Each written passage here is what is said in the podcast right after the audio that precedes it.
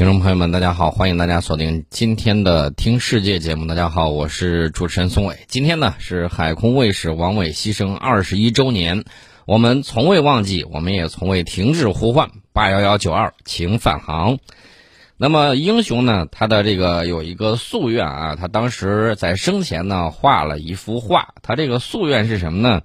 这个就是画面之中啊，有一名飞行员驾驶着舰载机从航母上起飞。二十一年时光荏苒，王伟一直梦想却从未看到的这个场景，如今已经实现。我们看到，在二零一二年九月二十五号的时候，辽宁舰正式交付人民海军，舷号是幺六。我们告别了没有航母的历史。二零一二年的十一月二十三号，歼十五舰载机呢首次在辽宁舰上成功起降。二零一九年的十二月十七号。我国首艘国产航母山东舰正式交付人民海军，舷号呢是幺七。那么，我们为了保卫我们的海疆，为了保卫我们的国防，一批又一批的有志青年呢，追随着王伟的步伐，参军入伍，保家卫国。所以说呢，请烈士放心，我们会继续守卫这片碧海蓝天。呃，我们要缅怀，要致敬。那除了这个之外呢？我一直在给大家讲，我们可上九天揽月。天运二号、天舟二号货运飞船呢，受控载入大气层的任务呢，已经顺利完成啊。昨天的时候呢，我们的天舟二号货运飞船在北京时间三月三十一号十八时四十分的时候，受控载入大气层。飞船绝大部分的器件呢，被烧蚀销毁，少量的残骸呢，落入到了南太平洋预定的安全海域。天舟二号呢，是中国空间站。关键技术验证阶段发射的首艘货运飞船，二零二一年的五月二十九号发射入轨，这也是我国空间站货物运输系统的一次，而且是第一次啊应用性飞行，直接给空间站送去了六点八吨的外卖啊！在轨运行期间呢，天舟二号货运飞船先后和这个天河核心舱进行了四次交会对接。大家说为什么要交会对接这么多次呢？不是直接把货送上去就行了吗？你得验证一下你这个应用性飞行的这个技术，按照计划呢完成了飞船的绕飞以及机械臂转位舱段的这种验证、手控遥操作、交会对接等多项拓展应用实验。与空间站分离之后呢，充分利用了飞船推进剂的余量，成功实施了货运飞船与空间站两小时快速交会实验，为空间站在轨建造和运营呢积累了宝贵的经验。今年呢，也是中国载人航天工程立项实施三十周年，也是决战决胜空间站建造之年。目前呢，工程全线正全力开展，神舟十三号返回和空间站建造阶段飞行任务准备，努力以优异的成绩迎接党的二十大胜利召开。呃，有朋友说，哟，这个还有燃料啊，这有点浪费啊啊！如果说在加上几张网啊，把那个星链卫星给它逮回来，省得它在太空之中当太空垃圾，然后呢上到花花草草不好。我觉得这个提议将来啊，应该有一个太空清道夫的这么一个过程啊，有一个成长的这么一个阶段。碰到有哪些太空垃圾摇摇欲坠啊，它不是从五百公里的轨道一下掉到了三四百公里吗？你这时候我都怀疑你是不是失控了，你避撞系统是不是出了问题了？哎，有必要在太空之中发射一张网，把它给兜下去就行了。那除了这些问题之外呢，还有什么呢？还有就是大家要提防啊！我们今年是建设的重要之年，防止有些人搞破坏啊，防止有些人呢给你捣乱。这个，这个提醒要坐在前面。那接下来呢，我们说一下这个热点问题。什么热点问题呢？我们昨天呢说到了这个卢布之战啊，卢布呢锚定了它的天然气，锚定了它的石油，锚定了它的这个各种各样的木材呀、煤炭呐，还有这个谷物啊。当地时间三月三十一号，德国依然很嘴硬，说我对这个你提出的卢布结算天然气要求，我表示拒绝啊。为啥拒绝呢？他给了一个理由，这个理由啊是这么说的啊。舒尔茨说了，我们已经审查了天然气供应商们的合同，大部分合同里注明的支付方式是欧元，部分结算方式是美金。所以在和俄罗斯总统普京会谈的时候呢，舒尔茨说我明确表达了想延续此支付方式的意愿。至于普京总统的建议以及今后会发生什么，我们也会持续关注。但是当前，这个舒尔茨说他们希望相关企业可以并能够继续使用欧元结算。那这个问题呢，我觉得你应该欧问一下欧盟。一方面呢，趁火打劫，直接把人家的钱给冻结了，然后一方面要求人家继续履约。我觉得，即便啊，他是一个政治小白，他也应该明白这种事儿不可能发生啊，对吧？然后呢，这个德国联邦的这个财政部长啊，林德纳当天也专门强调了说，合同就是合同啊，既然现有合同大多以欧元为基础，那么支付欧元就无可厚非。然后呢，同时指出，他说德国人将详细研究和审查俄罗斯方面所提出的建议和要求，但需要明确的是，不能有任何形式的政治讹诈啊！合同将按其缔结时的情况来履行。此外呢，针对俄罗斯中央银行和货币的制裁，对我们来说仍然至关重要。呃，而且呢，大家注意。呃，这个时候，印度表示，嗯，我正在加紧这个搞卢币对卢布，然后呢，时间可能一周多吧，我就能够搞定了。呃，正是在下可以搞定你们周转的问题，要不你们都来找我吧。啊，虽然印度没有这样明说，但是哈萨克斯坦已经这么说了。但是大家也要留意啊，哈萨克斯坦跟美国有一些这个方面呢，还是。有一些火热的，比如说在军事演习方面呢，在其他领域啊等等，但是这个大家都要注意。呃，至于说这个俄罗斯总统普京已经向舒尔茨承诺，对于欧洲的这个合同伙伴来说啊，到底会是什么样子？我只看到德国联邦政府发言人自说自话啊。至于说这个俄罗斯有没有这么承诺，这个事儿就不太好说了。那至于说俄罗斯总统在三月三十一号到底说了什么？他说，四月一号起，非友好国家公司应当先在俄罗斯银行开设卢布账号，再经由此账号支付所购买的俄罗斯天然气。而且，普京表示，他已经与当日签署了一项法令，这个法令呢，就规定了与所谓的不友好国家（括弧主要指欧盟啊，包括这个英国，还有美国啊）进行俄罗斯天然气交易的这个规则。普京说呢，俄方正在向这些国家的交易方提供一个明确和透明的计划，购买俄罗斯天然气。他们应该在俄罗斯的银行开设卢布账号。如果拒绝的话，那么这些不友好国家的公司将被视为未遵守天然气合同规定义务，合同效力呢将被终止。呃，所以说呢，这个德国人一直在念念叨叨的说那个合同的这个事儿，我看是很难很难有效执行了。啊，普京说，如果不付款，我们将认为这是买方的违约行为，买方将对所有后果负责。没有人向我们免费出售任何东西，我们也不打算做慈善。天然气交易使用卢布支付，这是向俄罗斯金融主权迈出的一步。这是普京说的啊。至于说这个欧洲国家准备忽视自己公民的利益，去迎合海外霸主的利益，美国试图将错误归咎于俄罗斯，并利用其他国家的困难赚取利益。普京认为。美国发动了针对俄罗斯的经济战争，制裁措施呢都是事先准备好再实施的，因为俄罗斯不愿意跟着别人的调子跳舞。然后呢，俄罗斯这边已经准备好了相应的应对政策。呃，那至于说接下来会发生什么事情，接下来发生的事情我不清楚，但是我可以明确的告诉大家，当年这个。英国人呢，尤其是那个麦金德搞那个地缘政治那个那个套说法呢，在上个世纪初的时候啊，是相当有市场。今天看呢，有的时候你会发现，英国人对这个东西秉持的还是一脉相承的。当时英国人的这个看法是什么呢？英国人的看法是，哟，这不能让那个俄罗斯跟德国搞到一块儿啊！搞到一块儿的时候，我这个欧洲大陆的这种离间政策就玩不转了啊！所以说呢，英国人。当时就觉得，如果让俄罗斯和欧洲这帮大陆国家搞到一起，那将是英伦三岛被彻底孤立于世界之外啊！这是英国人的这个想法。那么，作为大一号的世界岛，也就是美国，自然也秉承这种地缘政治的这种理念。所以说呢，有些东西你会看到，并不光光是经济啊，并不仅仅是这个政治，并不仅仅是利益，它有可能。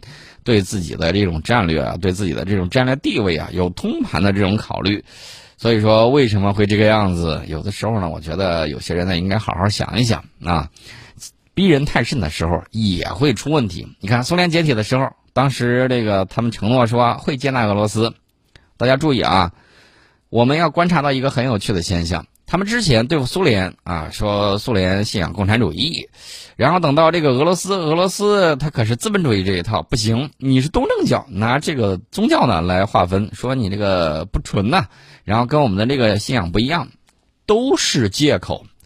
俄罗斯上当又不是一次两次了，休克疗法的时候，欧盟啊，当时的欧洲啊，不能叫欧盟。当时的欧洲还有美国说：“哎呦，会承诺援助你们的啊！北约扩张的时候，他们承诺会保留你的战略空间的，你不用担心。”最后全都没有兑现，啊，哪怕这个苏联或者说后来的这个俄罗斯啊，主动让步，撤出了很多的这个军队啊。你比如说东德和西德的这个统一，如果苏军不从东德撤出，你觉得他可能吗？如果当时没有相应的这个承诺和协议，你觉得他们会跑吗？不会的。那既然这个承诺都没有兑现，一下哄骗了人家一二十年时间，那即便他是个傻子，他也会清醒的，对不对？更何况是一个大国。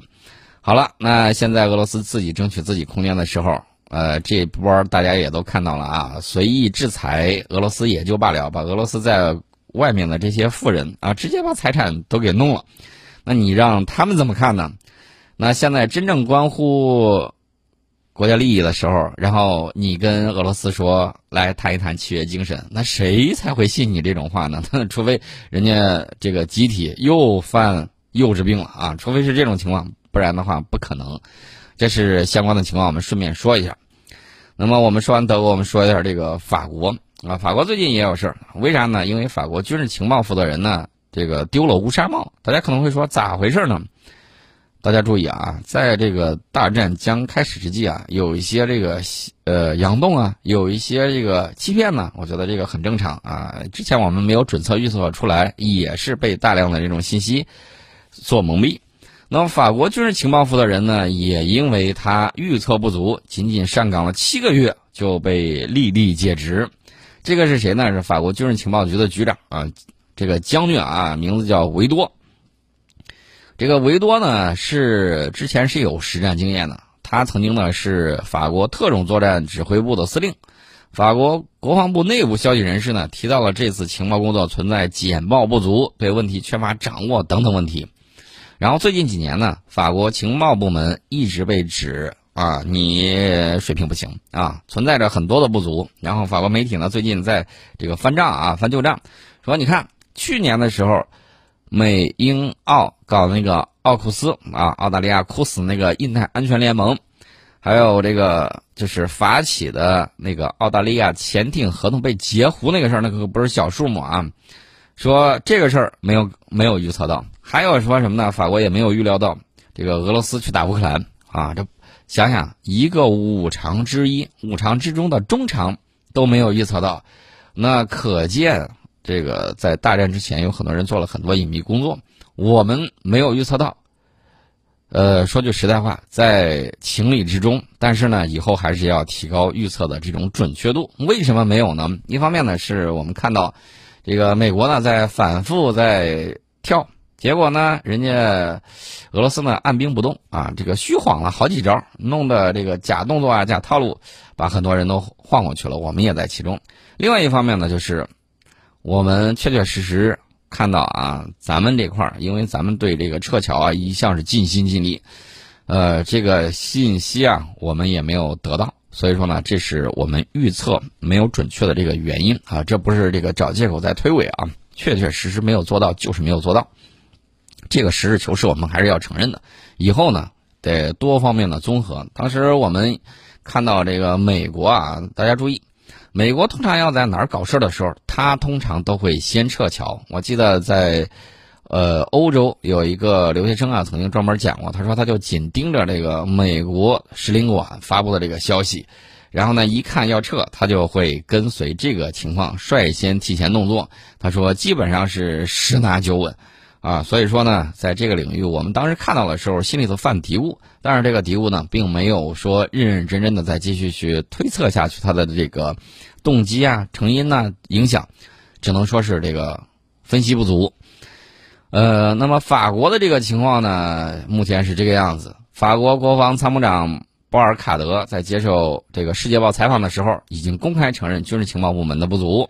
然后接替维多的人选尚未公布，有可能是有一个将军叫雅克朗拉德德蒙特格拉。哎，我一看那个巴尔扎克小说的时候，一发现那个里头带一个德字，我就知道这人过去曾经是贵族啊。这个中间带一个德字，这个跟普鲁士他们中间带某一个字儿，哎，这个是有点像的。那么我们再说回这个法国的这个情报部门啊，这个事儿呢还要看一看这个人的背景。美国盟友的这些情报单位啊，被美国渗透控制的非常的深。你像日本、像韩国、像德国这种啊战败国殖民地，基本上就是直接赤裸裸的控制。法国呢，这个相对独立啊，自主性还是好一些的。但是呢，如果说有一些交流的时候被策反呢，或者说有一些美国背景啊，那就不仅仅是背锅的问题。所以说呢，这个考虑到以后是不是要转向的问题啊，不是说他们情报部门的转向，而是法国的这个转向的问题。为啥呢？他不可能一点都不知道啊，谁是谁的人，他不可能一点都不清楚。但是呢，他有的时候放任啊，也就是说我默认了这个情况。但是现在说要换人，那可能就是要表现出来的有一些，哎，这个动向方面的问题。大家还记得不记得德国前总理莫大婶儿？然后呢，一直被人家监听啊，被人家监听。我们当时戏谑的说，即便是打电话跟自己的丈夫说点悄悄话、家务事儿，也会被人家给监听的。那后来呢？这个英国人呢就在旁边说了：“哎呦，这个监听这个东西，咱谁不监听谁呀，对吧？都明白啊，盟友之间互相监督啊，互相监视。那看来这个情况大家也都看得非常非常的清楚。至于说这个法国情报部门，这个英国情报部门，英国情报部门呢，我这么讲啊，英国情报部门有的时候呢。”水平还是很高的。为什么这么讲呢？因为他们比较鄙视美国这种拿钱、拿技术硬砸的这种啊，觉得这个水平不行。尤其是在人力渗透方面，大英帝国因为有这个世界统治的这种经验啊和教训，所以说呢，他们在这块玩的花活还是相当的溜。我给大家举一个例子：北爱尔兰共和军，然后呢，英国搞的有一些这个计划啊，这种毒丸计划就很有意思。啊，他先把一些间谍呢打入到被捕的那些北爱尔兰共和军的上层，关在英国的监狱里面。然后呢，他故意装作很英勇，被揍了什么之类的。然后呢，他在里面呢就进行散布谣言，说呢谁谁谁他可能就是英国，啊这个军情五处的这个线人啊什么之类。然后呢，再把这波人放出去了之后，大家出去了之后，当然是各自怀疑，搞得北爱尔兰共和军上层呢。然后进行了清洗，然后各自啊这个自相矛盾，互相大杀一气之后，这个高层人物啊这个损失殆尽啊，结果呢就再无力和这个英国搞对抗了。英国的这个毒丸计划呢，后来他们曝光之后，那简直是洋洋得意啊，说是非常成功的一次案例。这是英国人搞的这种事情啊，以子之矛攻子之盾，而且呢用你的人打你的人，让你自相残杀。英国人搞这种事儿，分而治之啊，什么之类的，简直是太熟练了啊！英国人搞这个东西，大家呃要注意，美国人还要好好学一学。为啥呢？因为美国人表现的更像是一个莽夫和屠夫啊，上去就是搞暗杀什么之类的。英国情报机构始终认为 你这活儿太糙了，太暴力了啊！这个是两种不同的这种表现。另外呢，这个英国英国到底在二战时候表现怎么样？咱们顺便也说一下啊。欧洲战场啊，这个主力啊是苏联红军，其次呢是养精蓄锐的美国人，再次呢是各国退到这个英伦三岛上这个主力。那么英国人整个二战除了守岛之外，大家会看有没有特别像样的这种战斗呢？呃，这种战役呢好像也比较少。我们先进一下广告，广告之后我们跟大家接着聊。